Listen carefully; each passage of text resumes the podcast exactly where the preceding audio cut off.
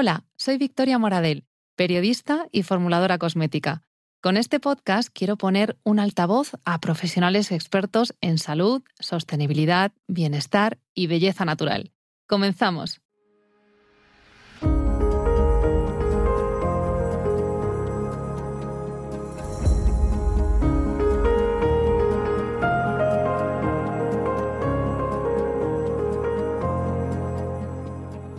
Estoy con Beatriz, también conocida como Bey, de Educando en Conexión. Ella es asistente Montessori con niños de 0 a 18 años.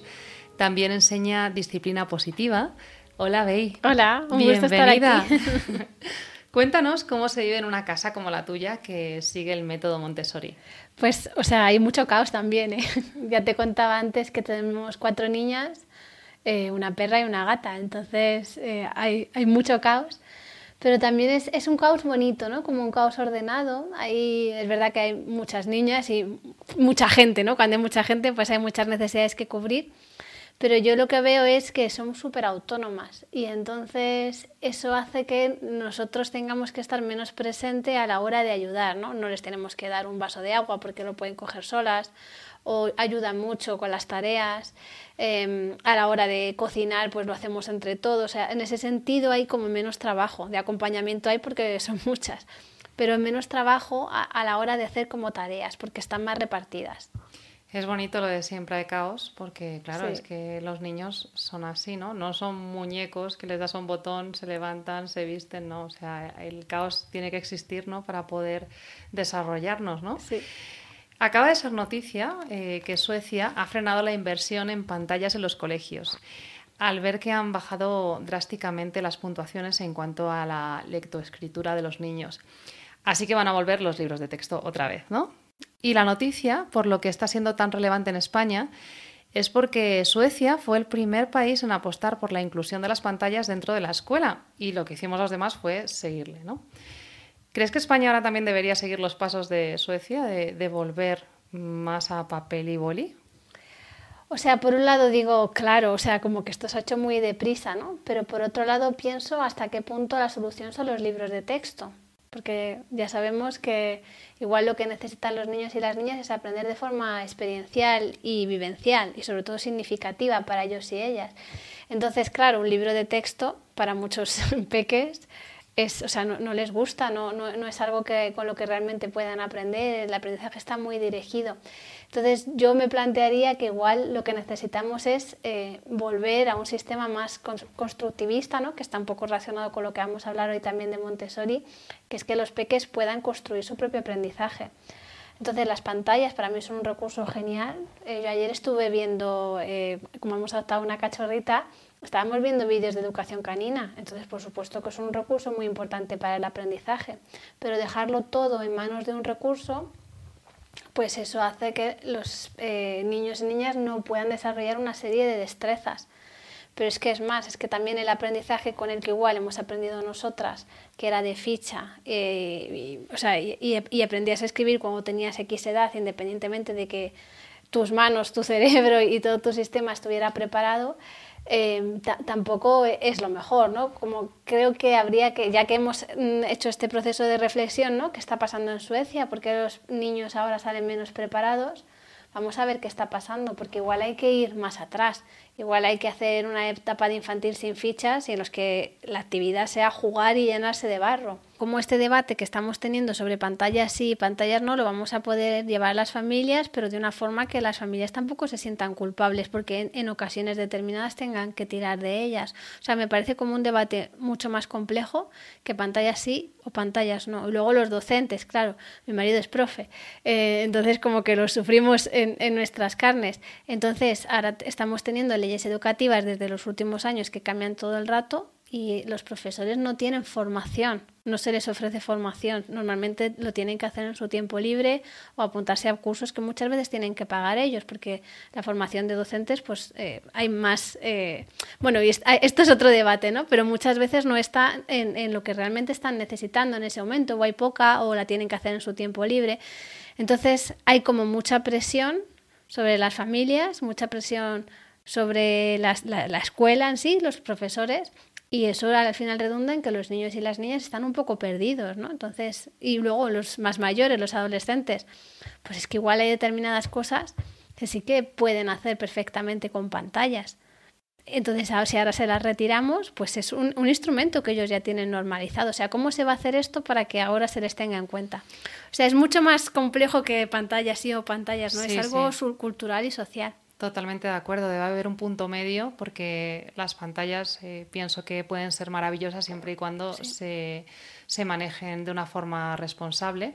He estado escuchando las declaraciones que hacían algunos docentes y decían que, que, claro, que sí que están de acuerdo en que el método tradicional puede ser muy efectivo, también lo que comentabas, ¿no? De antes nosotras estábamos con la enciclopedia grande esa buscando, venga, con la E, no sé qué, y ahora eh, tenemos eh, una disposición de la información eh, que nos ha podido abrir la mente, ¿no? Pero lo que comentaban estos profesores es que sí, o sea, están de acuerdo en que está muy bien no abandonar el método tradicional, pero también es cierto que han visto eh, que pueden motivar a los niños de otra manera con las pantallas, ¿no? Y han visto que, pueden prestar más atención a un problema que a simple vista no les llama la atención, pero que presentado en una pantalla, pues es muy viable, ¿no? O sea que, bueno, eh, como dices, estaría súper bien poder encontrar ese punto medio para poder dar lo mejor a los niños. Sí, igual en vez de dar un paso atrás pequeñito y volver a los libros de texto, podría ser un paso atrás gigante y volver al barro y, a, realmente ese aprendizaje más constructivista que, bueno, en muchos sitios se da y los niños salen igual de preparados luego para la vida. Eh, pero es verdad que para todo eso se necesita inversión y no hay mucha inversión en la educación, las cosas como son, empezando por los ratios y, siguiendo por la inversión que realmente se tiene en, los programas de enriquecimiento cuando hay dificultades eh, para los niños y las niñas, no hay presupuesto para todo eso. Entonces, eh, hace falta dinero. Eh, el compromiso en, en, política implica dinero y no, no está viendo el dinero que podría haber. Hablando de pantallas, eh, como eh, el, máximo conflicto, no sobre todo es con los smartphones, con, los móviles, pues como que hay una corriente, se ha puesto eh, bastante de moda en algunos grupos, que los niños hacen la comunión y es como el regalo estrella, ¿no? Ala, pues ya ha llegado tu momento y, y sí o sí, no me planteo nada, ¿no? Como a los amiguitos, es que claro, aquí también eh, es complicado, ¿no? Porque si todos los amiguitos van a tener ese regalo, pues eh, el niño también lo va a querer y a ver cómo se gestiona eso desde casa. Pero ¿cómo se puede plantear este problema que, se presenta? ¿Los niños con nueve años están preparados? ¿Cómo podemos saberlo? Em, yo creo que la mayoría de los niños de nueve años no están preparados para gestionar un móvil eh, por sí mismos. Eso no quiere decir que no puedan usar móviles, pero igual pueden utilizar los nuestros. Por ejemplo, mis hijas que eh, tienen 12 y 10, las, las dos más mayores, ellas utilizan el móvil y lo utilizan para buscar información. Hoy estaban buscando un regalo para una amiga y lo han hecho a través del móvil, ¿no? O sea, como que hacen un montón de tareas con, con el móvil, pero lo hacen con mi móvil. Porque al final un móvil no es... Em, o sea, no es solo... Eh, eso es una responsabilidad muy grande, hay muchísima información, entonces niños y niñas tan pequeños no están realmente preparados para poder filtrar y para, bueno, claro, eso te ha pasado a ti en redes sociales, a mí muchas veces. Hay comentarios muy desafortunados en redes sociales. Entonces, nosotras somos adultas, podemos regular nuestras emociones, podemos ser capaces de pedir ayuda, pero los niños de nueve años, no, por madurez cerebral, no pueden. Entonces, hay como una corriente que cuanto más tarde mejor y hay otras que dicen, bueno, cuanto antes mejor y así les enseñamos cuando están receptivos a usarlo. Yo otra vez me quedo en el término medio, ¿no? Vamos a hablar con ellos, vamos a reflexionar. Un amigo mío dice, tiene una analogía súper chula de lo que es Internet para explicar a los peques. Dice que es como una bolsa enorme que tiene un montón de regalos, todo lo que a ti te gustan, peluches, los juegos, todo pero que entre medias hay veces que hay jeringuillas, hay cuchillos, hay cristales rotos y que tú metes la mano y no sabes qué vas a encontrar. Por eso es necesario que los padres estemos supervisando. Entonces eso es lo que hay que hablar. Eh, ¿Cuáles son los peligros? ¿Cuáles son los riesgos? Y por supuesto los beneficios. O sea, no es tener o no tener, es que al principio de su uso vamos a supervisarlo y lo vamos a hacer juntos. Para mí eso me parece más importante que poner una edad, porque igual pues hay, hay muchos eh, tipos de logísticas. Igual con nueve años, igual en algún contexto un peque puede tener un móvil, pero igual puede tener un móvil de esos que solo tienes que llamar. No hace falta que tengas un ordenador, un smartphone que realmente, porque tienes acceso a muchísima información que igual tú todavía, por tu madurez emocional y cerebral, no puedes gestionar tú solo. Entonces es hacerlo con ellos. Es como un cuchillo, ¿no? Eh, al principio tú no les das un cuchillo jamonero a tus peques, ¿no? Empiezas, les das uno sin punta, luego uno que tenga una punta un poquito más grande y siempre estás ahí con ellos. Luego cuando, pues mi hija que tiene 12, pues no necesita supervisión para usar un cuchillo, pero a la de 5 ni se me ocurre dejarla sola, no sé cómo decirte. Pues lo mismo con los móviles, es, es un instrumento genial, pero necesitan saber qué riesgos tiene. Háblanos un poquito más de María Montessori. Sí. ¿Quién era? La doctora Montessori, bueno, era doctora, eh, a mí la vida de la doctora Montessori me parece como apasionante, ¿no? Era como una mujer muy adelantada a su tiempo y, incluso ella eh, la llamaban para dar charlas feministas, ¿no? Era no, siempre hay mucho debate si fue la primera o fue de las primeras, no se sabe, pero fue de las primeras doctoras mujeres que hubo en Italia. Entonces, eh, no podía estudiar con los otros estudiantes, tenía que hacer las prácticas con los cuerpos, con los cadáveres por la noche, mm, separadas de, todos sus eh, compañeros, ¿no? Pero al final se graduó eh, y, bueno, y, lo que hizo fue al final pues crear un método educativo. Su padre le decía, tú tienes que ser maestra, y ella decía, no, maestra no, y al final creó un método educativo, ¿no? Como que al final la vida a veces te lleva por esos derroteros. Y, fue también antropóloga, y, al final fue una científica que estuvo, toda su vida estudiando cómo aprendían los niños y las niñas. Y por otro lado, lo que nos dejó del método es algo tan experiencial, no dejó tanta evidencia ni, ni, cosas tan tan concretas como igual pudo dejar Piaget. Fue como todo más, sigue al niño y confía en él, ¿no? Entonces a mí me sorprende mucho que algo tan, tan laxo, tan de poner el foco en el niño haya triunfado tanto. A mí lo que me dice es que realmente funciona muy bien y ha tenido mucho éxito y por eso se ha mantenido, porque ella nació en 1870, o sea, hace 150 años. Y sigue. Y todo lo que nos enseñó eh, sigue. Y se ha demostrado ahora que la evidencia es cierta, que lo que ella había eh, visto que era cierto de los niños y las niñas a través de la observación, ostras, es que ahora la ciencia le ha dado la razón años y años después. Entonces, es, a mí me parece como persona fascinante. Y dentro del concepto enseñanza respetuosa, mm. además del método Montessori, ¿no? Eh, con María Montessori, hay más metodologías. Las más conocidas son, que yo sepa, ¿eh? si no me corriges, son Waldorf, Pickler y Montessori. Pero ¿por qué te decantaste por Montessori a pesar de que eh, a simple vista, pues eh, todas impulsan una disciplina positiva. ¿Qué tiene Montessori que, diferencia, que se diferencia del resto de pedagogías? Pickler está como más pensado para los peques de 0 a 3, sobre todo, ¿no? Se creó, bueno, eh, lo creó Emi Pickler, que era una pediatra, y lo, bueno, lo, a través de la observación que hacía en un orfanato, pues creó este sistema de 0 a 3, sobre todo. Es para los niños más pequeños. Eh, Waldorf a mí me encanta, es, una metodología preciosa. De hecho, en mi casa pues hay mucho material Waldorf, ahí tenemos también libros, hacen también unos dibujos como específicos que se hacen en Waldorf. No estoy formada en Waldorf, pero bueno, como que está muy afín a, Montessori. Y yo llegué a Montessori por, bueno, pues nuestros hijos mayores que al final abren los caminos eh, eh, como abriendo puertas a machetazos, ¿no? Entonces mi hija mayor le encantaba cocinar y quería ser autónoma. Entonces yo buscando cómo hacer para que ella pudiera ser más autónoma, porque lo pedía mucho, ella con dos años hacía lentejas, o sea, era algo como Madre Mía. Sí, sí, sí, sí, sí, era... Entonces, claro, ella quería hacer cosas que realmente no estaba preparada para hacer con esa edad, entonces buscando cómo, pues llegué a Montessori. Y, y lo que descubrí me resonaba tanto con mi forma de entender la educación eh, y porque está muy bien pensado, ¿no? Como que a cada etapa eh, hay una serie de necesidades que cubrir, o sea, no tiene nada que ver lo que es Montessori con dos años, que es con ocho, que es con quince.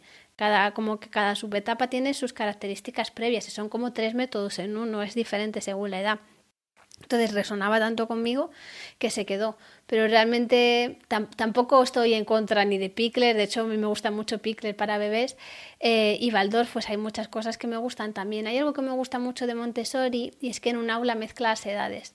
Entonces, los peques de 3 a 6 están juntos, los de 6 a 9 están juntos, 9 12 juntos, 12 15 y 15 18. Bueno, normalmente ya eh, en España todavía no hay mucha experiencia con los más mayores, eh, pero tienen esta mezcla de edades. Y esto es súper bonito porque se crean como familias en miniatura, los pequeños ayudan a los mayores, los mayores a los pequeños, hay mucha autonomía y el error no es algo que penalice, es gracias a lo que aprendes, porque todo el material es autocorrectivo. Entonces no tiene que haber un maestro que te diga esto está bien o está mal, como nos pasaba igual a nosotras, sino que la propia personita se da cuenta de, anda, me he confundido, pues sigo adelante, pero no se ve el error como algo negativo. Yo creo que eso es, eh, bueno, yo con 40 años todavía me estoy diciendo a mí misma que cometer un error no me quita valor, porque claro, después de tantos años en el sistema... Se te queda. Se te queda. Se ha estudiado la eficacia del método Montessori ¿no? para tener una buena salud emocional y lo que se demostró en concreto es que los adultos que recibieron educación Montessori durante al menos dos años, durante su infancia, pues en la edad adulta tienen mejores niveles de bienestar frente a personas que han recibido un tipo de educación más tradicional. ¿Te lo esperabas, Bey? Sí, sí, o sea, para mí tiene mucho sentido. Y de hecho, cuando yo estuve haciendo el máster en inteligencia emocional, tuvimos que hacer un trabajo de fin de máster y yo hablaba de, bueno, de, de, las emociones enfocado a familias.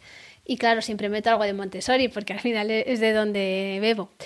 Y entonces lo primero que pensé al leer ese artículo, antes de leerlo más profundamente, dije, no, claro, es que como las escuelas Montessori en su mayoría son privadas, estamos hablando de eh, no solo es nivel educativo, sino también eh, algo a nivel cultural y socioeconómico. Pero claro, el estudio lo hicieron eh, con, porque en, España todas las escuelas Montessori son privadas, pero eso no es así en todas las partes del mundo. Entonces, en donde hicieron el estudio, que no recuerdo ahora si era Estados Unidos o Canadá, porque lo miré hace mucho, eh, hay escuelas eh, públicas. Entonces, claro, no, no influía que fuera pública o privada en el nivel de bienestar del alumnado. o sea que me pareció como súper poderoso. Y, tiene mucho sentido porque esto que hemos hablado ahora mismo del error, esto, esto es bienestar para toda la vida. O sea, tú puedes ver que tus errores no te restan valor, sino que son aprendizaje y que tú eres igual de válida aunque te confundas. Esto es muy importante para el bienestar, ¿no? Luego pensando también el, el hecho de que haya grupos multiedad, eso hace como, como que tú te vincules a varias personas y además la guía eh, normalmente está con ellos tres años, entonces la figura de, apego en el aula que es tan importante para construir resiliencia y un apego seguro, pues eso también lo tienes, ¿no? Luego, cómo se organiza el trabajo en las escuelas Montessori, el niño o la niña elige dentro de, bueno, lo que le han presentado, ¿no? Dentro de una serie de actividades que consideran que están adecuadas para ellos, pues elige lo que quiere trabajar. Eso, eh, y además en el 6 a 12, que ya hacen como cosas mucho más profundas, lo hacen realmente, no, no hay un currículum a seguir de hoy vamos a estudiar los invertebrados, mañana los vertebrados y hacemos, no, estudian un tema y lo estudian en profundidad. Entonces el poder vincularse así a su trabajo, yo creo que les ayuda a elegir cuando son un poco más mayores a lo que realmente quieren hacer, ¿no? Y poder dedicarte a tu pasión, para mí también eso ayuda a tener más bienestar. Luego también pienso que no hay competitividad en las aulas Montessori, sino que todos los niños trabajan juntos. Em, no hay un guía que te regaña, sino que te está tratando con muchísimo amor y muchísimo respeto y también límites, por supuesto, eh, esos son muy importantes. Entonces, eso hace que tu salud mental sea mejor cuando seas mayor, haber podido percibir que el mundo es un lugar seguro en vez de un lugar donde estás lleno de amenazas, eso hace que, que luego cuando seas una persona adulta vivas el mundo de, otra manera, ¿no? Entonces son muchas eh, las características, ¿no? Por no entretenernos, que a mí me llevan a pensar que claro, que es así y bueno, y podría ser también una escuela Baldos, por supuesto, o en, o en, un colegio donde la educación sea muy respetuosa y los docentes sean realmente figuras de apego para su alumnado. Eh, eh, y, o sea, es, es, un poco esto, ¿no? El, trabajo que sea significativo, que no haya competitividad y que tú puedas crear vínculos con, con, tus docentes. Para mí esas son las tres cosas que hacen que Montessori o cualquier colegio que lleve a cabo estas tres cosas creen eh, personas adultas con mayor bienestar. Es que son un poco las características que comentabas, eh, son las que todo adulto desea. Entonces estaba yo pensando, eh, bueno, ¿cómo podemos esperar que si de adultos eh, queremos que nuestro jefe nos trate bien, queremos ser autónomos, queremos poder tomar decisiones? ¿Cómo podemos esperar eso? Eso no ocurre un día para otro, ¿no? Eh, en plan, bueno, pues tienes, yo qué sé, tienes 29 años y a los 30 de repente una varita mágica aparece. O sea, no puede ser que desde la infancia eh, estemos recibiendo una serie de mensajes y que luego en la edad adulta, de un día para otro, cuando cumples cierta edad, cambia. Es que tú lo vas arrastrando. Y por eso hay muchas personas a las que les cuesta pues, tomar decisiones o, o no sentirse culpables cuando cometen un error. Eh, bueno, todo esto que has estado comentando. O sea, es que obviamente eh, los niños son, son personas que se van haciendo grandes y, es súper importante toda esa información que vamos recibiendo, ¿no? Sí, no es lo mismo confundirte, yo qué sé, cuando tienes siete años con la ropa que te vas a poner, que lo que va a pasar es que igual pasas frío y ya. Eh, claro, yo la primera decisión así que tomé yo sola fue qué carrera iba a estudiar. Tenía 17, casi 18 años. Y entonces no sabes realmente, no, tienes ni idea de la vida. Tú lo único que has aprendido es a estudiar, pero no has aprendido realmente lo que te gusta. Tienes que tomar una decisión súper importante, un poco a ciegas, porque tampoco sabes si te va a gustar el trabajo. Y además con, con, esa expectativa de, bueno, como en mi caso, que era muy buena estudiante, era como, pero ¿y por qué no estudias una ingeniería? Y yo decía, es que eso no me gusta, ¿no? Por eso por lo menos lo tenía claro, que eso no me gustaba. Pero claro, es que no, no, han, no han practicado la toma de decisiones, porque elegir la libertad implica también hacerte cargo, ¿no? Implica una serie de consecuencias. Entonces, cuando no pueden elegir, se pierden la libertad, pero también la responsabilidad. Y luego al final la estrenas con 18 años y es demasiado. No, no sabes ni por dónde coger tanta libertad. Sí, que no se aprende un día para otro, que es un aprendizaje de día tras día, día tras día, desde que somos muy pequeñitos. Sí. Otra noticia muy impactante, en este caso terrible, que me apetecía eh, traerla hoy para comentarla contigo, es que se ha suicidado una niña de 13 años en Francia tras sufrir un auténtico calvario a consecuencia de pues burlas, bullying en general, ¿no? ataques e incluso palizas que, mm, que, ha recibido de sus compañeros o que recibió ya porque bueno pues ya no está ya no está eh, con nosotros, ¿no? Y no queda ahí la cosa, sino que tras su muerte, es que me ha parecido como... Eh, realmente me da hasta pudor decirlo, pero pues lo voy a decir para que la gente que no conozca la noticia pues pueda saber la, magnitud de esto que ha pasado y que es un caso concreto, sí, pero, pero se repite de manera similar en otros sitios. Y después de que la niña se suicidara por sufrir ese bullying, pues en redes sociales algunos compañeros, por llamarlos de alguna manera, eh, eh, publicaron Por fin está muerta, o aún peor, que se me ponen los pelos de punta, em, ahora podemos mear en su tumba. Me parece muy fuerte y me parece que, hay que poner un altavoz muy grande para que esto no ocurra em, ni de lejos, no siga ocurriendo, o sea, no, no puede ser. Y pues esto, como decías antes, esto no se aprende un día para otro a elegir, no se aprende que no se tiene que pegar, no se aprende, o sea, mm, cuando salió esta noticia, cuando me enteré, eh, yo lo que pensaba era, mm, un niño que no recibe amor puede dar amor, o un niño que recibe palizas en casa luego es lo que da. O sea, como familias, eh, luego claro, hay muchas excepciones, es un tema muy ambiguo y, muy delicado, pero como familias eh, podemos hacer mucho aquí, ¿no? ¿Qué, piensas, Bey? Para mí el bullying es un tema social, o sea, no es, no es solo familiar ni es de la escuela, es, al final es un reflejo de cómo está construida la sociedad. Tenemos unas personas que mandan y unas personas que obedecen en el terreno de la infancia, son los adultos sobre los niños. Por desgracia, eh, eh, también, eh, bueno, por desgracia no, va mejorando, ¿no? sigue habiendo ese patriarcado, pero ya no es igual que como vivían nuestras abuelas, que los hombres mandaban sobre las mujeres, los padres sobre las hijas y luego los maridos sobre las hijas. Eso ya no sigue siendo así, pero por desgracia no hemos terminado de erradicarlo por completo y, y, sigue, como a nivel social, sigue estando esta estructura de unos mandan y otros obedecen. Y, el, y los niños están creciendo con eso. Y, un poco por lo que hablábamos antes de la competitividad en la escuela, eh, les estamos diciendo por un lado no hagáis bullying, pero luego por otro lado hay un mensaje muy contradictorio de ser los mejores, eh, competir los unos en los otros, calificaciones, exámenes. Todo eso hace haga que se, se estén criando lo que tendría que ser un espacio seguro, que es la escuela, sea, puede ser la jungla. Y son sitios muy difíciles para muchos niños y para muchas niñas. Entonces, cuando hablamos, por supuesto, máximo respeto a las víctimas. Madre mía, el calvario que ha tenido que pasar esa persona. Pero por otro lado, eh, las, las, personas que han cometido la agresión o que han estado, bueno, haciéndole pasar este calvario a esta niña, pues es que al final también son víctimas de, de, del propio sistema. Cuando hay casos de bullying así, normalmente lo que pasa es que hay un montón de adultos que no han hecho su tarea como adultos. No ha habido figuras parentales que han estado ahí y ha habido profes, directores de escuelas y, bueno, en general toda la escuela mirando hacia otro lado. Esto no es de un día para otro. Eh, y tú sabes lo que está pasando en tu aula. Igual se puede disimular menos, se puede disimular más, pero hay mecanismos y hay, hay estrategias para comprobar todo esto.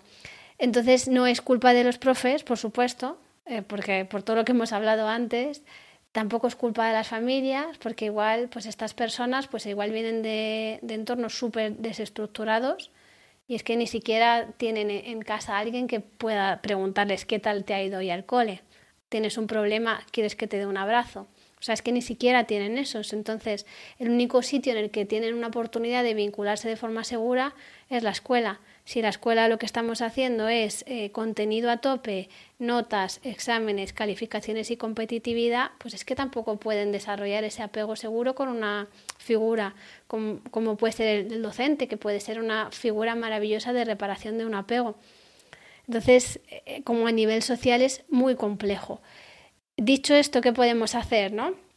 Pues desde casa, pues validar todas las emociones, eh, no eh, porque es que hay veces que, oh, siento mucho lo que voy a decir si a alguien le sienta mal o, sea, o le duele, pero muchas veces las figuras parentales somos los bullies de, de nuestros propios hijos porque solo hace falta ir a un parque o al parque de atracciones o algún sitio donde haya mucha gente y hay un poco de estrés, muchas veces se trata fatal a los niños. Entonces, al final acaban normalizando esa violencia.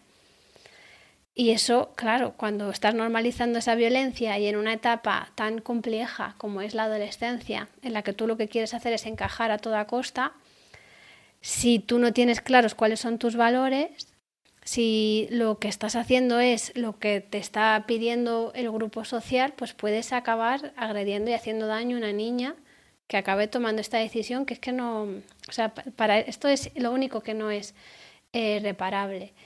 Entonces, muchas personas van a poder hacer este trabajo en casa con sus hijos, muchas personas no. Por eso la escuela tiene que tener estos espacios para que se pueda hablar y para que pueda realmente ser coherente todo aquello que no permitiríamos eh, entre ellos, es importante que tampoco lo hagan los docentes. Entonces, al final es una normalización brutal de la violencia la que tenemos, unido a esta jerarquía de la que hablaba antes. Y es como, pues yo no podía, cuando tenía cinco años y mi padre o mi madre o alguien que me cuida me pega o me agrede o me grita, yo no se la puedo devolver. Pero eso me genera tantísimo dolor que tiene que salir por algún sitio. ¿Y cuándo va a salir? Pues cuando pueda. Y voy a hacerlo con esta niña que es una persona vulnerable. Eh, y todo el mundo está haciendo lo que puede. Entonces, eh, de nuevo, ¿qué hay que hacer? Pues hay que ingresar dinero para hacer políticas realmente de prevención del bullying que ahora mismo no se están haciendo. Sí, sí, o sea, no puedo estar más de acuerdo. Eh, las familias y las personas eh, que acompañan a los niños tienen mucho que hacer. Si a alguien le, ha dolido, como decías, espero que a nadie le duela. Pues yo creo que las cosas cuando te duelen es porque resuenan en ti. Entonces, pues bueno, si a alguien le ha dolido eh, o, ha sentido molestia con, esto que estamos comentando, quizás es una buena oportunidad para plantearse cómo está haciendo las cosas ¿no? y, buscar información. Tú ofreces muchísima información a través de tus redes sociales.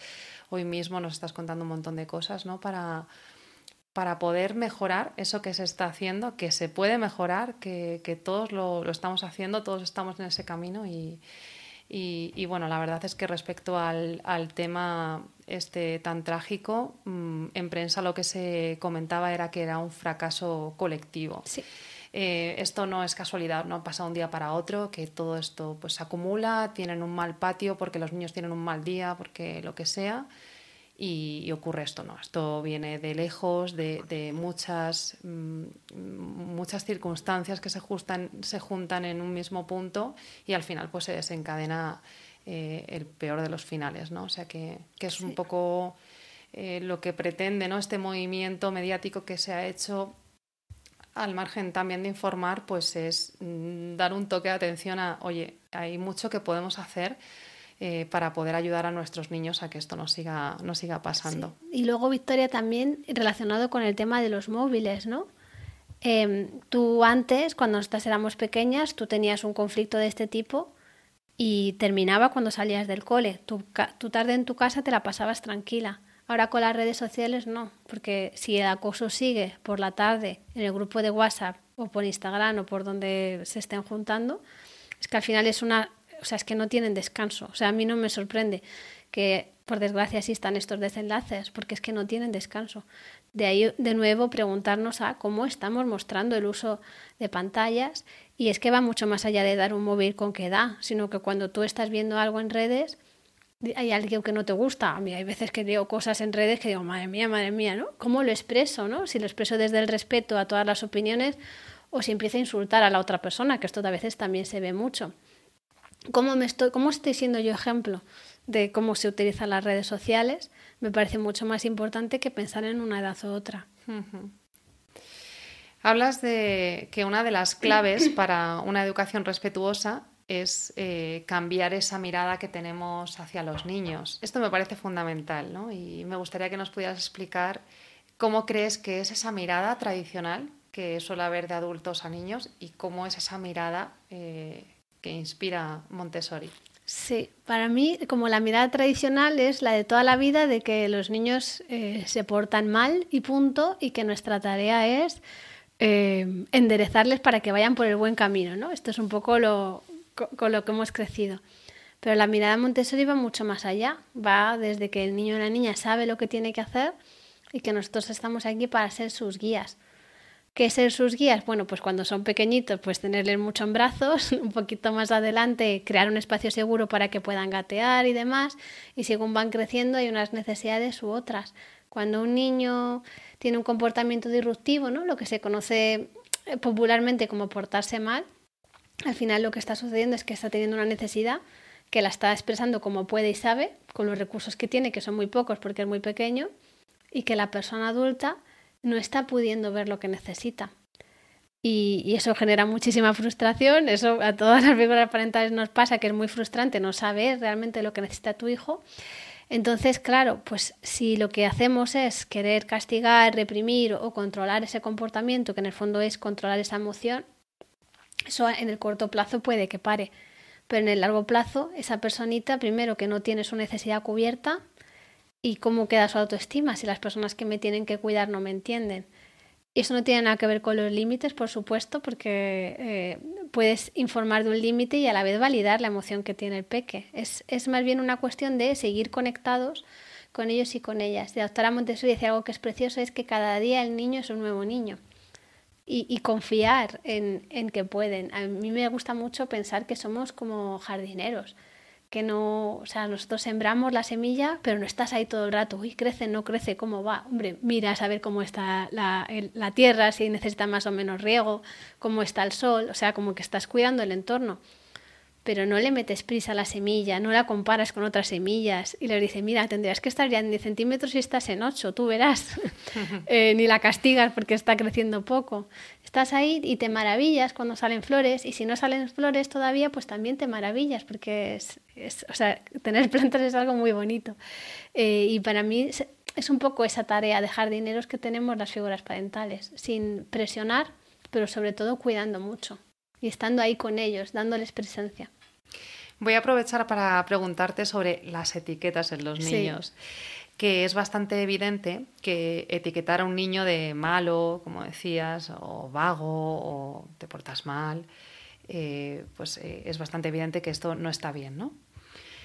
Pero lo que es más difícil de ver eh, a simple vista es como etiquetas positivas también podrían sumar una carga innecesaria en las mochilas emocionales de, nuestros niños, ¿no? Como por ejemplo eh, lo típico que también se dice, eh, en contraposición un poco a lo eres mm. malo, es que eres súper buena, es que qué bien te portas o, es que qué bien estudias, ¿no? Eh, ¿qué, consecuencias pueden traer estos, estos comentarios? ¿Cómo pueden pesar en los niños? Que pensamos que lo estamos haciendo bien y en realidad, pues no lo sé, no sé cómo pueden reaccionar estos niños. Yo no sé si bien o mal, pero todo, todo lo que hablamos con ellos tiene repercusiones, está claro. Y a la vez es muy difícil no poner etiquetas porque al final es una forma que tiene nuestro cerebro de ser más eficientes. Entonces lo etiquetamos todo. El tema está en ir más allá de la etiqueta eh, y no pensar que porque tiene bueno, que le has puesto esa etiqueta en ese momento, puede ser que sea así siempre, ¿no? Y muchas veces no le ponemos la etiqueta porque ya sabemos que no es lo mejor con nuestras palabras, pero sí con nuestro comportamiento. Eh, y sí como que estamos un poco esperando lo peor de ese niño que, o esperando lo mejor de esta otra niña o este otro niño que es tan bueno y cuando hace algo que no como que no se corresponde con lo que tenemos en nuestra cabeza, como que nos sorprendemos mucho. Y al final es que todos los seres humanos, tengamos la que tengamos, lo que buscamos es pertenecer. Entonces, el hecho de usar mucho las etiquetas lo que hace es mandarle un mensaje a esa personita diciendo tu manera de pertenecer es esta, tu única manera de pertenecer es esta. Y al final se van a acabar identificando con lo que esperamos de ellos. Entonces, si esperamos que sean malos, lo de malo lo entre comillas, pues se van a comportar de estas maneras disruptivas y si esperamos que sean muy buenos, en el sentido de muy complacientes, igual sería la palabra, pues es que igual dejan de em, satisfacer sus propias necesidades para mantener ese estatus de ser la niña buena. Por miedo a decepcionar, ¿no? Claro. Es que eso es una carga bestial, ¿no? Que lo hacemos con toda nuestra buena intención y, y, la verdad es que también, o sea, puede ser igual de negativo, ¿no? Que etiquetar constantemente a un niño como eres malo. Casi es mejor, pues, no sé, eh, no decirle ni siquiera ni bueno ni malo, ¿no? Ver cómo estás en este momento y, y ya está. Que todo lo que le vayamos cargando al final como la mayor referencia somos nosotros y ellos todavía no se autoconocen demasiado, es como yo no sé ni cómo soy, pero por aquí está mi madre que dice que yo soy así, pues yo seré así, porque lo que dice mi madre eh, es lo que es, ¿no? O sea que, bueno, eh, mm, a mí me gusta, ¿no? Como poner este toque de atención del poder que tienen las palabras. Mm. Sí, porque además es que em, sobre todo en los primeros años de tu vida te estás construyendo con las palabras que dicen tus seres queridos de ti. Entonces, si creamos un clima de confianza en la que, por ejemplo, si tú eres una niña súper buena, que todo lo resuelves con palabras, tal, pero un día se te hinchan las narices y coges y, empiezas a pegar a tu hermana o a tu prima o a alguien en el parque, no sorprendernos en plan, pero si tú no eres así, ¿no? Que es como lo, lo, típico que te sale. Bueno, pues a veces las personas cometemos errores, está bien. Eh, ¿Cómo te has sentido? Validar sus emociones. ¿Y ahora tú qué quieres hacer con esto? Pero no desde él, tú no, tú no eres así, sino de, bueno, pues las personas somos como somos, todos cometemos errores, ahora qué quieres hacer. Nosotros como adultos exactamente igual. O sea, un día tenemos un día bueno y, somos espléndidos, otro día tenemos un peor día, igual somos más bordes eh, respondiendo de alguna manera, no por nada, sino porque pues somos cambiantes y, dependemos también mucho de las circunstancias que nos rodean, ¿no? O sea que los niños exactamente igual. Igual. La gestión de las rabietas es uno de los mayores retos eh, para los padres. ¿Cómo gestionar estas rabietas para poder poner límites sin eh, necesidad de mermar la autoestima de nuestros hijos? Em, yo creo que a mí la palabra rabieta no me gusta porque creo que es algo que solo se utiliza con la rabia infantil. O sea, normalmente es verdad. tú no tienes, tú no te sientes desregulado y si te dice tu pareja, estás teniendo una rabieta, pues es que igual día siguiente te estás divorciando, ¿sabes? En plan, no te soporto. Entonces, es una palabra que solo se usa con los niños. Y en el fondo creo que es una necesidad que estamos teniendo las figuras parentales porque como la mayoría de nosotros la rabia en nuestra infancia no se acompañó como necesitábamos, nos, nos genera tal removida y, tanto movimiento de, a, nivel de que no lo podemos sostener, que es que es como demasiado. O sea, la rabia infantil no es tan difícil sostenerla por lo, lo que está pasando con ese peque, sobre todo los muy peques, que son bastante fáciles eh, de, de, de, mover, ¿no?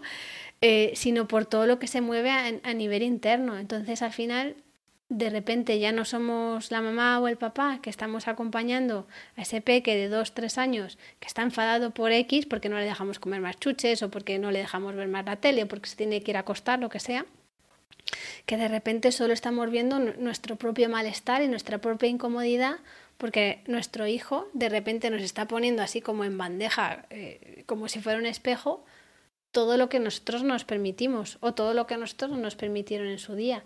Entonces eso es muy doloroso de, sostener, es muy incómodo. Entonces para poder acompañar bien la rabia tenemos que ver cómo está la nuestra y escucharnos mucho y validar también, ¿no? Oye, para mí qué difícil es eh, acompañar a mi hija cuando tiene una rabieta. Y me doy permiso para decir eso, no, no tengo que ser una madre perfecta ni ideal, es muy difícil para mí. Hay veces que en este proceso pues igual cometemos errores, igual tratamos a los peques de la forma que no nos gustaría tratarles y siempre se puede reparar. Siempre podemos decirle, oye, antes estabas en la tienda y has pedido esto, yo no te lo quería dar, nos hemos enfadado, te he gritado y al final pues eh, te he tratado de la forma que nadie se merece que le traten. Lo siento, no lo tenía que haber hecho y ya está. Porque luego hay otra forma de reparar que es en plan, ay, siento haberte gritado, pero claro, si no me hubieras pedido la chucha en la tienda no te hubiera gritado. Eso no es reparar. No.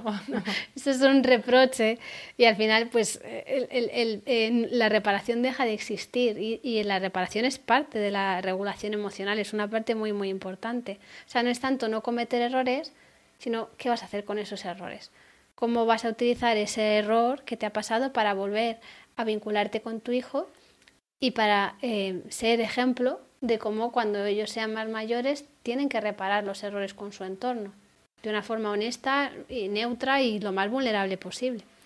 Es decir, que un niño entra a una tienda, ve, una bolsa de chuches que le apetece un montón, tú ya consideras que ha llegado al máximo permitido de esa semana pues porque ha habido un cumple y no va a comer más chuches y ese es tu límite.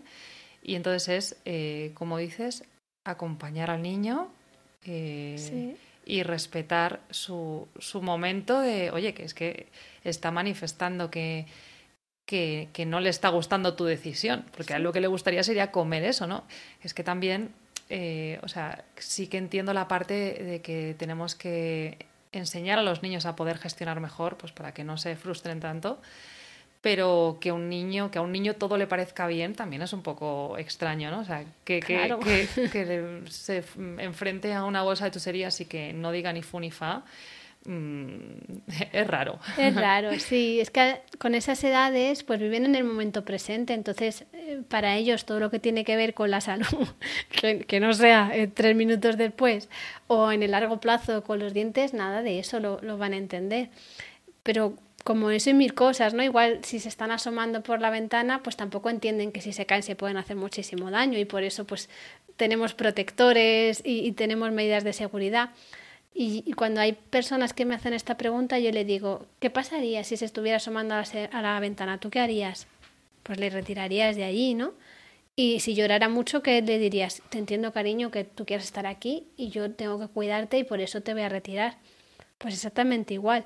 El, el tema está en que la chuche parece como que, mm, que, que, es que, o sea, ponemos una responsabilidad en el niño que no toca, de, su propia autorregulación, pero es que esa parte la tenemos que hacer las personas adultas, no, no la pueden hacer ellos. Y como le des las chuches ahí en su momento de, exigencia, eh, ya pues te va a tocar siempre lo mismo, ¿no? Porque ya sabe cuál es tu punto y al final eso es un no acabar, ¿no? ¿O, o cómo, cómo lo ves tú? Yo, yo pienso que, que igual hay momentos en la vida que toca hacer excepciones, ¿sabes? Igual en este momento, porque yo me veo súper desbordada, por el motivo que sea, pues igual tengo que comprar la bolsa de chuches, porque es que si no, yo estoy viendo que esto va a acabar con el rosario de la aurora, igual hay otro bebé más chiquitito, o sea, cuando, sobre todo cuando entran hermanos en la ocasión, se complica mucho más. Y que tú hayas transigido, por así decirlo, haya cedido al chantaje, esto lo entrecomillo bastante, ¿no? Porque al final el peque solo está haciendo lo posible, está siendo perseverante, ¿no? Que es una, una habilidad que nos gustaría que tuviera adultos. Entonces, que eso haya pasado una vez no significa que vaya a pasar siempre. Igual la próxima vez tú vas más preparada para sostener esa situación. O igual lo puedes hablar antes y decir, vamos a entrar a la tienda, va a haber chuches, yo no te quiero comprar chuches y te la aviso pero igual en ese momento, igual me está mirando todo el mundo, tengo prisa. O sea, es que hay muchas casuísticas em, que pueden estar pasando en ese momento. Entonces, que una vez tomes una decisión no significa que la tengas que tomar siempre, ni, ni hacia un lado ni hacia el otro. Al final es como educar desde el miedo o criar desde el miedo desde la confianza y el amor. Bueno, pues eh, si estamos pensando, uy, mejor no voy a hacer esto porque si no todas las veces me va a pasar esto otro, pues eso nos va a desconectar bastante de nuestros peques. Sí que es verdad que los niños y las niñas necesitan coherencia. Entonces también, eh, si un día es que no tenemos ganas de discutir y se lo damos y no hay problema y otro día eh, nos pasa y es loco, pues eso les, les va a volver un poco locos y lo que necesitan es estructura, ¿no? Entonces, para mí sí que sería importante como ser coherente, pero el hecho de que un día pues diga, pues está, pues chuches. bueno, a mí también me pasa, yo no como nunca chuches, pero cuando voy al cine me encanta comprarme unas chuches y me las como y ya está, ¿no? No por un día no pasa nada. Es más bien, yo creo que el, problema es eh, como no quieres o puedes eh, acompañar esa emoción, lo que haces es dárselo, pero no con la intención de, bueno, por un día no pasa nada, sino con la idea de, es que no quiero acompañar ahora esto. Entonces, esto, o sea, esto puede ser una gran reflexión de, ostras, como me estoy llevando yo con la ira de mi peque, que no la puedo sostener y prefiero darle chuches, que creo que son algo malo para él, a poder acompañar realmente. Al final es, ¿qué reflexión me puedo llevar yo de esto que ha pasado? O sea que es un poco también tener la capacidad de predecir qué consecuencia va a tener y en función a eso elegir ¿no? Eh, eh, ese, bueno, pues le doy la bolsa de chuches eh, o al final tiene un deslace terrible que yo estoy desbordada y pues termino haciendo o diciendo cosas con las que luego siento culpa, ¿no? Que la culpa es un sentimiento que acompaña a muchas madres. ¿Qué las puedes decir en cuanto a crianza? Bueno, yo creo que la culpa es una emoción muy poderosa en el sentido de que nos ayuda a alinear nuestros valores con nuestras acciones. ¿Qué pasa? Que pues cuando éramos pequeñas nos educaron desde el miedo, desde la vergüenza y desde la culpa. Entonces, cuando sentíamos culpa no teníamos a quién contárselo. O sea, además era como una estrategia que utilizaban nuestras madres, nuestros padres, nuestros profes para controlarnos. O sea, y lo hacían con una intención positiva, yo eso no, no lo dudo, era la forma que habían encontrado de motivarnos. ¿Qué pasa? Que tampoco se acompañó bien nuestra culpa. Entonces, cuando ahora nos enfrentamos como adultas a la culpa, es tan grande y nos mueve tanto y nos duele tantísimo y es tan incómodo que es que no, no la queremos escuchar. Y muchas veces, en vez de escuchar lo que nos dice para ver qué movimiento tengo que hacer en un sentido o en otro, lo que hacemos es no, no, no la queremos escuchar. Y entonces no nos puede dar ese mensaje. Todas las emociones nos traen un mensaje. Entonces no nos puede traer ese mensaje, que muchas veces significa, oye, tú acabas de gritar a tu peque tú no consideras que esto es lo que favorece vuestra conexión, ahora te toca disculparte. Ese sería el objetivo de la culpa, ¿no? Eh, y muchas veces, como no queremos escucharla ni queremos reflexionar, pues todas estas situaciones se quedan sin reparar. Y al final eso son rupturas que tenemos con los peques que van a afectar de tarde o temprano a nuestra relación. También por un día no pasa nada. O sea, si un día he gritado a mi peque, pues ya está, le he gritado y lo importante es luego reparar. Reparar, sí, sí. Eh, es que es otro temazo, ¿no? El tema de los gritos, eh, de los castigos, de las amenazas. Eh, está como extendida la creencia, ¿no? O, se suele decir bastante el, a ver, es que yo ya se lo he dicho bien, se lo he dicho mal, regular, que sí, que me, que me, me he puesto a su altura, se lo he dicho una, dos, tres veces y no me hace caso. Entonces, como no me hace caso, o le castigo o no funciona. no hay otra manera, ¿no? ¿O sí que hay otra manera? Hay otra manera, lo que pasa que va a ser largo. Entonces, bueno, un poco lo que hablábamos antes, ¿no? Cada comportamiento que tienen los peques expresa una necesidad. Entonces, si está teniendo ese comportamiento es por un motivo. Hay veces que es que simplemente le estamos exigiendo más de lo que están preparados, ¿no? Eh, se me viene a la mente el tema de los deberes, ¿no? Que es como para hacer otro podcast, no me quiero entretener mucho, pero realmente es que eh, la evidencia nos dice que nos sirven de mucho para, eh, para, el aprendizaje al revés, que puede tener muchos riesgos de que ese niño o esa niña sea peor para él y, se produzca unos movimientos en la familia muy desagradables y mucha desconexión a cuenta de los deberes. Entonces, claro, a mí me dicen, es que mi hijo de los cinco años, que tiene cinco años, no quiere hacer los deberes y entonces acabamos peleando por eso y es como, claro, es que, o sea, vamos a partir de la base que un niño de cinco años no tiene por qué hacer deberes, esto no le aporta nada, al revés, eh, es un riesgo muy grande. Entonces hay veces que exigimos de más a los niños, bien por temas culturales o bien sociales en este caso, o bien igual porque es que con otro tipo de cosas, porque nosotros tenemos la creencia de que esto se tiene que hacer a esta edad y resulta que a esta edad no lo está haciendo, ¿no? Por ejemplo, se me ocurre lo de recoger los juguetes. Pues hay niños que con dos o tres años les, iba a decir les encanta, igual no les encanta, pero más o menos eh, recoge los juguetes. Hay peques que van a tardar muchísimo más en, en, construir ese hábito. Si yo me estoy obcecando en es que tienes que hacer esto, pues es que dejo de poder ayudarte con la necesidad que tú tienes, que igual es que yo me siente contigo y lo recojamos juntos y te ayude a decidir en, qué sitio va cada cosa. Una de mis niñas eh, le cuesta mucho esto de ordenar, pero le gusta limpiar. Entonces muchas veces pues nos turnamos y le digo yo te ayudo a meter las cosas en, cajas y luego pasas tú la aspiradora porque le cuesta mucho, o sea, a nivel de neurodesarrollo igual tiene alguna dificultad en ese sentido y como que le cuesta mucho eh, pensar dónde va cada cosa y ordenarla. Entonces pues tenemos recordatorios visuales, yo la tengo que ayudar mucho. Y su hermana, que parece un robot de persona, es que ve su armario y está perfecto. Ahora no la pides que limpie, porque no le gusta nada. Entonces, como que todos los niños y las niñas brillan en algo. Si, si no lo, nos damos cuenta de eso eh, en lo que están brillando y les exigimos cosas que para las que no están preparados, nos vamos a desconectar. Entonces, volviendo un poco a la pregunta, eh, ¿qué pasa cuando se lo repetimos muchas veces? Eh, y no funciona, pues es que la responsabilidad está en el adulto, ¿no? Si lo he repetido muchas veces y no funciona, voy a preguntarme yo cómo esto lo estoy pidiendo para que no funcione. Porque igual me tengo que sentar contigo y decir, oye, porque esto no está funcionando. ¿Cómo podemos hacer? Podemos hacer un cuadro de rutinas, podemos hacer acuerdos, podemos ponerlo en un papel porque igual se te está olvidando, o igual es que necesitas más tiempo, o igual es que necesitas que te avise 20 minutos antes de que es la hora de recoger los juguetes porque a ti te gusta terminar el juego más lentamente. O sea, hay muchas cosas que se pueden hacer. Pero cuando tenemos esa idea, que al final es una creencia muy limitante de hasta que no grito o castigo o amenazo no me hacen caso, si tú eso te lo crees al 100%, vas a perderte la oportunidad de decir, oye, ¿y qué otras cosas pueden estar funcionando que no estamos haciendo? Eso no va a ser fácil ni rápido y muchas veces nos vamos a equivocar y gracias a equivocarnos y reflexionar después es cuando vamos a poder hacer cosas nuevas. Y luego también respecto a lo de repetir, eh, un niño de 5 años o, de X años, estoy convencida de que no le hemos repetido las suficientes veces a lo mejor cierta cosa que a lo mejor para nosotros han sido muchas veces, pero como adultos, yo tengo 36 años, ¿cuántas veces me he repetido? Eh, voy a comer más saludable y a veces como muy bien y otras veces no y me lo llevo repitiendo desde hace muchos años, ¿no?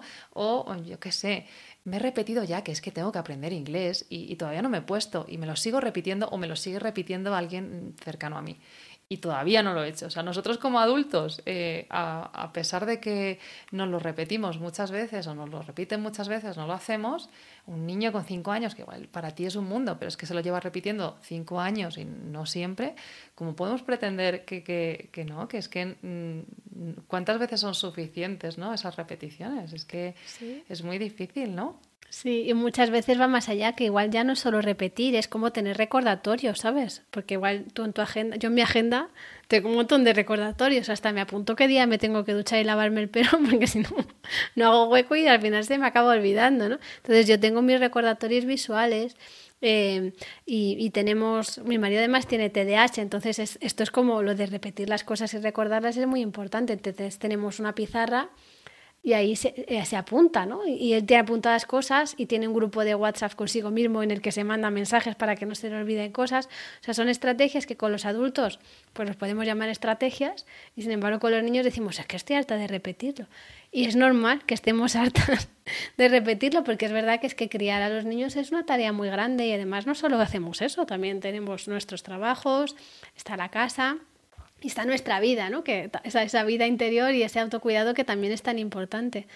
Yo siempre que hablo de este tema de repetir, cuando yo me formé como guía Montessori, en, Montessori hay, ciertas cosas que son como muy importantes, ¿no? Del tipo, si yo ahora me levanto de aquí, pues voy a dejar la silla con mucho cuidado para no hacer ruido, ¿no? Este, este movimiento. Entonces, cuando salíamos a hacer de alumnas, a la hora de, de, hacer una presentación, a mí estaba tan emocionada o tan pendiente de lo que tenía que hacer que a mí siempre se me olvidaba y mi profe me decía, eh, vuélvete a levantar y vuelve a meter la silla eh, como toca, ¿no? Y entonces yo le decía, es que me sorprende que, o sea, igual en un mismo día me lo había dicho ocho veces. Y, y si es que no me lo dices, nunca te enfadas. Y decía, claro, es que solo te estoy repitiendo, o sea, no estás haciendo tú nada malo. Yo solo estoy haciendo mi tarea, que es repetirte las cosas. Pero me lo decía siempre neutro. ¿Qué pasa? Que esto eh, bueno, ya era guía Montessori con 30 años de experiencia, igual en su primer año no, no le salía tan bien. Pero es muy importante porque al final tú tienes una expectativa de que lo repitas X veces, la otra persona lo va a hacer, pero no es así porque su cerebro funciona diferente. Esto ya con adultos, pero es que con niños estamos hablando de peques que funcionan en el momento presente y que hay determinadas funciones ejecutivas que todavía no tienen desarrolladas. Entonces, claro, hay que repetirlo muchas veces. El tema es cómo lo vas a repetir, porque lo puedes hacer con juegos, con canciones, con rimas, con imágenes, con juegos de rutinas. O sea, hay un montón de cosas que se pueden hacer. Pero es importante entender que es parte de la tarea parental repetir muchas veces las cosas. el otro día me, me pasaron un meme que era como, eh, bueno, una madre que estaba preguntando cómo se hacía no sé qué de algo del ordenador. Y entonces la respuesta del hijo era, es que te lo he explicado muchas veces. Y decía, Totalmente. yo ya también te expliqué muchas veces cuando, cómo se hacía pis cuando te estaba quitando el pañal, ¿no? Como, claro, es que pues en determinados momentos de nuestra vida nosotros tenemos claro que una cosa es así, pero eso no significa que la otra persona lo haya integrado. Igual hay que repetirlo muchas veces. Yo pienso en eso, que tan rápido como va el mundo, ¿sabes? Que yo que sé, en 10 años la tecnología eh, ha, pegado un, eh, o sea, un subidón tremendo. Cuando yo sea abuela, ¿cuántas veces me van a tener que explicar mis hijas o mis nietas o, quien sea cosas? ¿Cuántas? Pues eh, seguramente lo harán y con mucha paciencia la misma que han recibido. Así será. Todavía se escuchan frases como a mí me castigaban y tampoco pasa nada, ¿no? O, a mí me gritaban y mira qué bien estoy. o yo aprendí a base de castigos y, y me parece lo más normal, ¿no? Puede ser que esos adultos o, bien no se estén dando cuenta de la cantidad de capas que se han ido poniendo para mm, dulcificar esa infancia que creen que han tenido ¿no? y piensan que no les ha afectado, pero luego cuando tienes un conflicto ahí aparece. Em, o, si no, también igual puede ser, eh, pienso yo, que, bueno, que si no hubieran recibido eh, este tipo de, de educación, pues igual estarían mejor de lo que creen que están ahora, ¿no? Sí. Eh, ¿Qué piensas, Bey? Pues hay, pienso varias cosas eh, y voy a empezar contándote una anécdota. En la escuela de música de mis chicas siempre hay, eh, en el trimestre hacen como una exhibición, ¿no? Y entonces vienen los abuelos.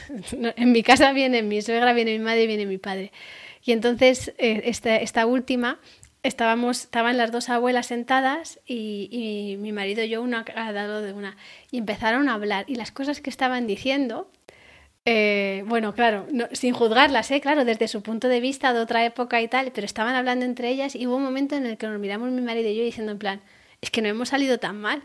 Y es verdad, es que yo creo que al final los seres humanos tendemos hacia la salud y aunque hayamos recibido estos juicios, estos reproches, estas exigencias, estas etiquetas, aunque la hayamos recibido, ostras, pues al final pues somos personas funcionales eh, y podemos reflexionar y podemos igual eh, cultivar nuestra salud mental desde muchas formas, desde ir a terapia hasta hacer un curso, hasta meditar, o sea, cada uno eh, lo que considere. Entonces, sí que pienso que no hemos salido tan mal porque al final el ser humano tiende a la salud. La pregunta es, ostras, ¿y cómo podíamos haber salido eh, si, si nos hubieran acompañado de otra manera? Y esto sin enjuiciar a nuestras figuras parentales, porque al final que ellas no rompieran con, con, todas las cadenas de la generación anterior no significa que no hayan roto un montón y hayan hecho cambios muy importantes respecto a lo que hicieron sus abuelos y respecto a nuestros bisabuelos y nuestros tatarabuelos. O sea, como que cada vez se va se van mejorando ciertas cosas de una generación a la otra. Simplemente que porque no lo hayan roto todo no significa que no hayan hecho nada. Para mí todo tiene mucho reconocimiento. Y a la vez, pues ciertas acciones que pudieron hacer, pues han hecho que hayamos normalizado un montón de cosas, entre ellas la violencia. Y eso, bueno, pues cuesta mucho desnormalizarlo y cuesta mucho, pues en, en algunas situaciones que tenemos muy normalizada, bueno, poniendo como ejemplo, ¿no? Hace años era la, tristemente la frase de mi marido me pega no normal. Pues hace 50 años eso estaba normalizado. Ahora ni por lo más remoto. O sea, es una red flag de eh, sal de ahí. Entonces, poco a poco se van mejorando estas cosas. la pregunta es si ahora ya tenemos información de cómo funciona el cerebro, cómo funcionan las emociones y lo que necesitamos, ¿por qué vamos a replicar lo mismo que se ha hecho cuando sabemos que es nocivo? Esto no quiere decir que en un momento dado nos desregulemos, eh, nos pongamos muy nerviosas y hagamos cosas que en el fondo no queríamos hacer porque no somos perfectos. Y ese pozo de violencia que vivimos de pequeñas, pues es que se va a reproducir en estos momentos estresantes. De ahí la importancia de reparar después. Y hablando de más cosas que se dicen ¿no? respecto a la educación, em, pues eh, hay como una creencia mal extendida que dice ya verás estos niños ¿no? con, este tipo de disciplinas positivas, pues qué malcriados salen o qué tiranos salen, ¿no? Eh, con esto de, no tener límites incluso se escucha, ¿no? Eh, ¿Qué tipo de niños van a salir? Ya, lo verán porque ahora como que está muy naciente, ¿no? Y, y, como que se supone que no, no hay demasiados adultos como, como para poder saberlo. Eh, ¿Qué es esto de que se puede llegar a decir que no hay límites en la educación positiva? ¿Esto qué es? ¿De dónde ha salido, por favor? Es que depende de lo que signifique un límite para ti, ¿no? Porque igual para algunas personas eh, considera que un niño es un mal educado porque no te quiere dar un beso cuando no te conoce. Entonces, claro, igual si para esa persona es, y si tú no obligas a tu hijo a darle un beso a un, desconocido, es que no le estás poniendo límites porque no está obedeciendo lo que le está diciendo un extraño pues eh, es que igual tiene, tiene, un poco de lío esa persona, ¿no? Pero eh, dentro de, de, las relaciones respetuosas tiene que haber límites, o sea, es, que existen. De hecho, que no haya límites lo que nos lleva es a pensar en apegos desorganizados, porque eh, al final el niño o la niña no sabe. tiene como mucha responsabilidad, no sabe realmente lo que tiene que hacer. Si no hay límites, dejamos de ser sus guías. El tema está en que tú cómo informas del límite y, hay algunas situaciones que para algunas familias son un límite muy claro y en otros no. Por ejemplo, en mi casa lavarse los dientes antes de dormir, eso es impepinable. Y en otras familias pues igual les da igual. Eh, y, por ejemplo, a mí llegar tarde, hoy he llegado yo tarde aquí, no veas lo que he sufrido. Esos 10 minutillos que he llegado tarde los he sufrido un montón. Para mí llegar tarde es un límite que, bueno, por introyectos de, de mi familia también se han quedado en mí y a mí me cuesta mucho y, y, yo me puedo poner súper borde con, con, el horario, ¿no? Y para otras familias pues igual no les importa. Entonces, claro, em, muchas veces lo que vemos en los demás que no se acomoda a lo que tenemos nosotros interiorizado nos parece que no hay límites. Pero que no haya límites en esa cosa concreta no significa que no lo haya en, en otras mil cosas. Eh, y es que mm, yo, esta frase ¿no? de los niños necesitan límites, yo no creo que los niños necesiten límites, yo creo que todas las personas necesitamos límites. Como los niños son personas, pues también lo necesitarán, pero no porque tengan un gen extra que se termina cuando tienes 18 años, sino porque los límites nos permiten vivir en sociedad. Y al final nuestra tarea como figuras parentales es ayudarles a que se adapten a la sociedad a la que van a vivir perdiendo el mínimo de autenticidad posible, porque algo perdemos siempre, mucha, muchísima. Me acuerdo una vez eh, que cuando nos vinimos a vivir esta casa, mi hija tenía dos años y pintó las paredes. Y entonces eh, se acercó mi marido a su altura, tal, esto no lo puedes hacer porque nos gustan blancas, tal, y le mandé una foto a Marisa Moya, que es mi mentora. Y lo que me contestó fue, eh, ¿cuánto de nosotros mismos perdemos por socializarnos? O algo así. Y es así, vamos a perder un montón. Pues que sea lo mínimo y que sea realmente em, en, conexión a lo que tú quieres realmente, porque si por socializarme yo tengo que dar besos a personas a las que no quiero, como igual es la, la, presión, bueno, eso en, mi casa no, o sea, eso mi madre nunca me obligaba a dar besos, pero yo sí que veo que es algo como muy social. Mm. Y darle un beso a fulanita y dale, venga la tía, venga, que te da un caramelo. O sea, eso es una barbaridad. o, venga, que si no se enfada. Claro. Eh, que si no se va a ir triste. Claro. Es como, pero bueno, ¿qué tipo de chantaje le, estamos haciendo a un niño tan pequeño? Tan pequeño, estamos normalizando el chantaje emocional. Entonces, para mí eso no son límites, eso son normas sociales. Y, y, poco a poco las irán entendiendo o no. Igual dentro de 15 años ya no nos damos besos, no sé cómo decirte. O te das un abrazo con quien tú quieras, pero no como una norma social, que al final es también muy cultural. En otros países se da la mano y, y, tan ricamente, ¿no? Y no te consideran un mal educado. Entonces, los límites son muy importantes, pero porque nos ayudan a, a vivir en sociedad. Y luego están, hay gente que divide como entre normas y límites, ¿no? Los límites sería todo lo que tiene que ver con temas de seguridad, salud y demás, y luego las normas. Yo siempre digo que son los límites podrían ser como los pilares de una casa y las normas serían como las paredes. Igual hay personas a las que le gusta todo compartimentado y luego hay otras a las que nos gusta todo concepto abierto. Entonces, eso va en función de las familias. Hay familias que tienen muchos límites y hay familias que tienen menos. Y todo está bien, porque lo importante es esa, coherencia de la que hablábamos antes. Pero existir tienen que existir. Y muchas veces, si no existen, el, el motivo muchas veces es porque yo no me quiero enfrentar a la emoción de rabia resultante que va a derivar de, de que yo haya puesto este límite. Entonces al final el niño o la niña se queda primero con demasiada libertad que no puede asumir y segundo, sin una figura parental que esté regulando esa ira y esas experiencias. Entonces, yo creo que este, bueno, y es verdad que hay veces que muchas veces, si nos hemos criado en mucho autoritarismo, nos va a costar mucho poner límites y nos vamos a poner en el lado contrario. Eso también pasa, es una, es una realidad, eso también existe. Pero muchas de estas personas extrapolan que esto le pase a dos o tres personas con el conjunto de personas que estamos intentando educar de otra manera. Y eso no es así. Habrá casos puntuales, pero en general los límites están. Es decir, por norma general hay límites. Eh, la gran diferencia que veo yo es que en la disciplina positiva se señalan esos límites desde otro punto de vista. ¿no?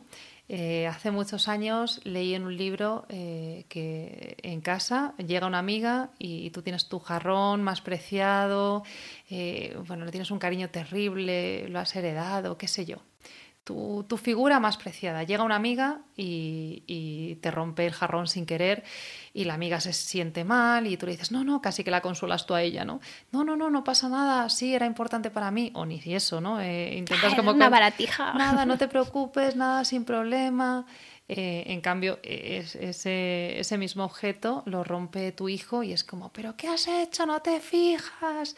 Eh, no, o sea, realmente por favor, ¿no? Que, los niños también tienen los mismos sentimientos, por supuesto, y, es la manera de, comunicar, ¿no? Es decir lo mismo, es decir, oye, para mí ese jarrón era importante, pero bueno, pues no deja de ser un jarrón y tú, amiga, eres más importante o tú, hijo mío, eres más importante que el jarrón, así que ayúdame si quieres que lo recogemos y, y, ya está, ya pondremos aquí otra cosa juntos, por ejemplo, ¿no? Sí que es un poco que siempre hay, o sea, es inevitable que haya límites. Eh, más bien la diferencia está eh, en la forma de, exponerlos. En la forma, y te lo voy a decir, pues em, como se lo diría a, la persona que, pues eso, ¿no? Una persona, oye, mira, yo prefiero que no pongas eh, tu bolso aquí porque me preocupa que se caiga, lo que sea, ¿no? Y se lo dirías de forma neutra y agradable. O sea, creo que muchas veces también eh, pensamos que los límites tienen que ser algo eh, agresivo. agresivo y no.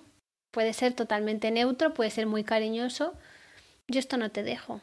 Igual lo que decíamos, yo no te dejo subirte a, esa ventana y mirar. Y te retiro y te bajo y si lloras te voy a abrazar, te voy a consolar. Si te quieres enfadar, pues te voy a dejar enfadarte. Lo que no voy a dejar es que me pegues, pero no te voy a eh, decir que eres malo porque me estás pegando. Voy a decir yo no te dejo que me pegues. O sea, es es, es que es muy neutro. creo que precisamente, aunque no hemos salido tan mal, el, hecho de que no hayamos podido vivir esto cuando éramos pequeños de una forma que realmente fuera eh, respetuosa, hace que ahora nos remuevan un montón los límites y por eso muchas veces los acabamos poniendo mal tarde y nunca. Eh, con las personas adultas también. O sea, creo que, que estamos muy preocupados con los límites que le ponemos a los peques y se nos olvida que los más importantes son los que ponemos a nuestro alrededor, a nuestro jefe, a nuestra pareja, a nuestros amigos, a, bueno, a nuestros clientes también, a nuestros seguidores, ¿no? Que es, toda esa parte se nos olvida. Y luego también la importancia de dejar que se equivoquen. Sí. Eh, porque claro, es que nosotros hemos aprendido equivocándonos, ¿no? Y si nos ponemos en el papel de es que yo aquí sé más que nadie y tú eres por, simplemente por ser mayor y tú em, no tienes ni idea de nada simplemente por ser pequeño, al final, pues no lo sé, igual hacer las cosas a nuestra manera o, evitamos ciertos mm, problemas, pero es que no estamos dejando que ese niño aprenda, ¿no?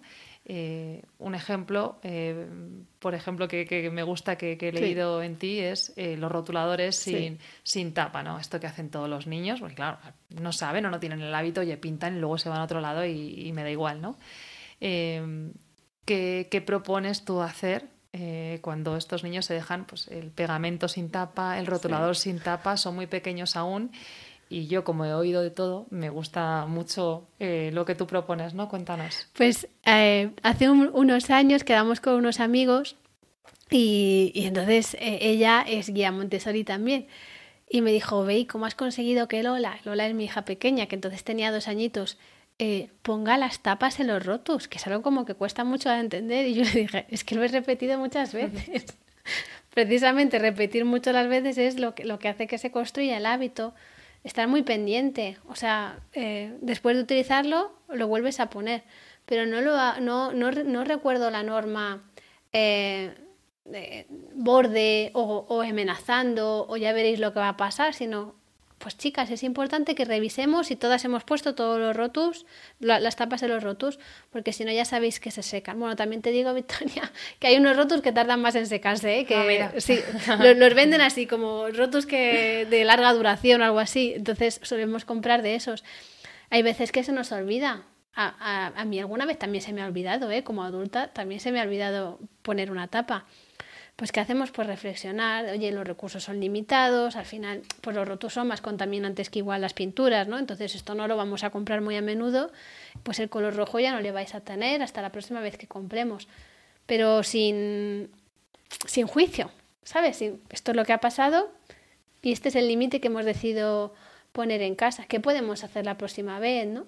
En casa, cuando eran más pequeñas, había una encargada de revisar todas las tardes que se habían puesto las tapas de los rotos. Hasta que ya al final cogieron el hábito y dejó de ser tan importante que hubiera esa tarea. Pero llegaron a tener esa tarea. Entonces, ¿cómo tú recuerdas las cosas sin, amenazar? Sin decir, pues ahora tienes que comprar los rotos tú de tu dinero que tampoco digo que esté mal, pero ¿qué idea se queda esa personita que ha cometido un error, ¿no? Mm, que también si te sobra el dinero puedes reparar y punto, como si fuera una multa de tráfico y te sobrara el dinero, no, o sea, esto tiene una repercusión, no es solo dinero, esto tiene un impacto en el medio ambiente también. Entonces, buscar soluciones. Oye, ha pasado esto con los rotus y ahora qué hacemos. Y, me acuerdo de eso que me dijo, ¿cómo lo has conseguido? Porque era guía Montessori y con sus alumnos les costaba un montón. Yo le dije, pues es que lo hemos repetido muchas veces. Y el ejemplo de, chicas, acordaos de los rotos. Tampoco es en plan, ¿sabes? Que estén pintando y, yo ahí. O sea, no es en plan hacerlo yo por ella, sino yo como la persona adulta eh, superviso. Y una forma de supervisar es, ¿están ya todos los rotos con las tapas? Ya está, súper neutro. Como eso, mil cosas. Eh, pueden tener tareas, pero nuestra, no, al final pues tenemos que supervisar también. Y ve, imaginemos que el niño ya es relativamente mayor y hay algún padre o madre que, que, nos está escuchando y piensa, vaya, me está pareciendo muy interesante todo lo que está comentando Bey, pero yo ya mm, de perdidos al río, ¿no? Yo ya lo he hecho, hecho está, mi niño ya tiene, pues no lo sé, 16, 18 o tiene más. Y, ya, pues total, qué pena. Me hubiera gustado saber esto antes, ¿no? Eh, ¿Cuál es la edad máxima eh, la que podemos empezar a tratar a nuestros niños eh, de esta manera? Nunca es tarde. Yo eh, creo que nunca, nunca, nunca es tarde para reconocer lo que tú podías haber hecho y no hiciste porque no tenías esa información. Em, mi hija mayor tiene 12 años y hace como un año seis meses, no me acuerdo, pues le estaba contando que cuando ella era pequeña metió el abono transporte dentro de la PlayStation de su padre y que yo me enfadé muchísimo, muchísimo. O sea, es que... Eh, y entonces ella se partía de risa, ¿no? Porque a ella le gusta, a todos los niños les gusta que les contemos historias de cuando eras pequeños. Y, entonces yo le dije, pues esa vez creo que me porté muy mal contigo.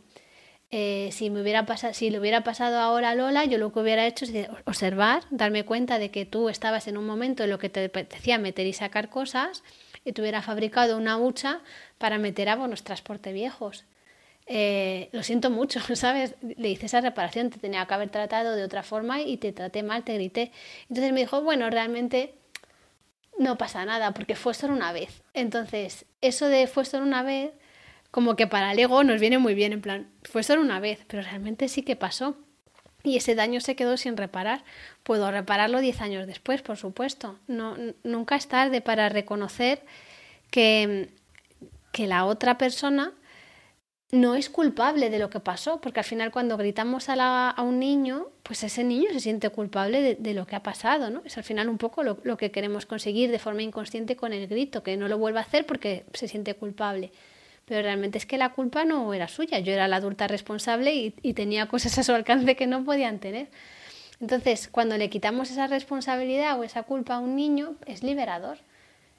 Y eso, aunque sea con 10 años de retraso, puede marcar la diferencia en nuestra relación. Yo creo que nunca es tarde. Y si nos leen personas que tienen 10 o 11, es que todavía es menos tarde, porque a los 12, 14 años de la adolescencia hay una poda sináptica. Entonces es como, la adolescencia es como el momento ideal.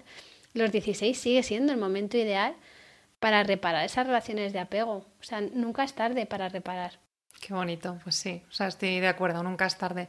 O incluso nos puede servir también como herramienta para extenderla más allá de nuestros hijos. A mí me parece también muy bonito pensar en si podemos eh, llevar a cabo esta disciplina positiva con nuestra pareja, con nuestros padres, ¿no? que a veces podemos llegar a ser muy cordiales con personas más desconocidas, con las que no tenemos tanta confianza y que en cambio queremos menos, y a veces con las personas más cercanas y las que más queremos, pues eh, igual decimos lo primero que se nos pasa por la cabeza y no, eh, no debería ser así, ¿no? O sea que incluso aunque ya sean mayores o, incluso si no tienes niños, creo que estos conceptos son fundamentales pues, para poder vivir una sociedad mucho más bonita, ¿no? Sí. Y ya para terminar, Bey, ¿algún mensaje que te gustaría dar a las personas que, está, que nos están escuchando? Pues yo creo que este de nunca es tarde eh, me parece como eh, súper empoderador, ¿no? Eh, las personas cometemos errores y siempre podemos repararlos, siempre podemos hacernos cargo. Incluso hay veces que ya hasta estábamos hablando de pareja o igual alguna vez hemos cometido errores con nuestros padres o, igual ya no están aquí con nosotros y se han quedado cosas sin decir. Incluso de una forma como más interna podemos hacer las paces en ese sentido, podemos igual aceptar nuestra parte, aceptar la suya y estar en paz. Es que yo creo que nunca, nunca es tarde. Y también la importancia de cuidarnos a nosotras mismas, yo creo que eso es muy importante porque cuanto eh, al, estar creando al final tipos de relaciones nuevas, esto supone muchísimo estrés. Y si añadimos ese estrés a la vida cotidiana, pues es muy estresante en general criar a los niños. Y cuanto más en estrés estemos, más desregulado va a estar nuestro sistema nervioso y mucho más fácil va a ser que acabamos teniendo esas em, actitudes tipo lucha, huida o quedarnos paralizados. Entonces, cuanto más integrado esté nuestro sistema nervioso, más fácil va a ser que podamos crear eh, reflexiones nuevas, relaciones nuevas, que podemos respirar, porque es muy importante, ¿no? Porque igual lo que te sale es, oye, pegar un grito, pero si respiras un segundito te puedes dar cuenta de que eso no te va a llevar a ningún sitio que sea de conexión. Entonces, ese autocuidado, tanto a largo plazo, tanto en el momento de decir voy a respirar, voy a beber un poco de agua, ¿no? Cuando bebemos un vaso de agua, al final estamos diciendo a nuestro cerebro, mira, no te está persiguiendo ningún león, no hay ningún riesgo, no hay ningún peligro. Eh, este niño o esta niña que está teniendo esta emoción, esta rabieta, solo es un niño, solo quiere pertenecer, solo quiere que le cuides, eh, no es una amenaza para ti, en el fondo ese vaso de agua que tú te estás bebiendo le está diciendo a tu cuerpo, estamos seguros, estamos tranquilos, puedes actuar de otra manera. Hay veces que te va a salir y hay veces que no. Y en todo caso va a ser un aprendizaje. Entonces, todo ese aprendizaje eh, nunca es demasiado tarde y por favor que se cuiden eh, a sí mismas. Qué mensaje tan bonito, qué, paz transmites. Eh, me ha encantado hablar contigo. Muchas gracias por enseñarnos y, demostrarnos que las vivencias que tengamos en familia son tan importantes, no solamente para los niños, ¿veis? sino para esos adultos que un día fueron niños. Así que un abrazo súper fuerte. Muchas y gracias. Hasta la próxima. Me he acordado de que quería decir una cosa más y es que estamos preparando un audio para hablar un poco de, de todo este tema de la inteligencia emocional ya lo tengo hecho, nos falta como, ha quedado muy largo, ya sabes que, bueno, te has dado cuenta de que hablo un montón, entonces ha quedado muy largo y lo estamos cortando en trocitos, pero lo vamos a regalar junto con esta lámina a todas las personas que se suscriban a la newsletter en, breve. Entonces, bueno, sea cuando sea que hoy escuchen este podcast, ah, muy bien. que se pueden apuntar si quieren y lo van a tener. Que no pues quede aquí. Qué interesante. Dejaré también todos tus datos, que bueno, aunque en tu cuenta de Instagram te pueden encontrar como educando en conexión. Punto es, y en la web también es igual. Vale, pues por ahí encontráis a Bey y tiene un montón de recursos para seguir aprendiendo y seguir mejorando cada día un poquito más. Muchas gracias. Gracias, Bey. Un abrazo muy fuerte. Un beso. Chao. Chao.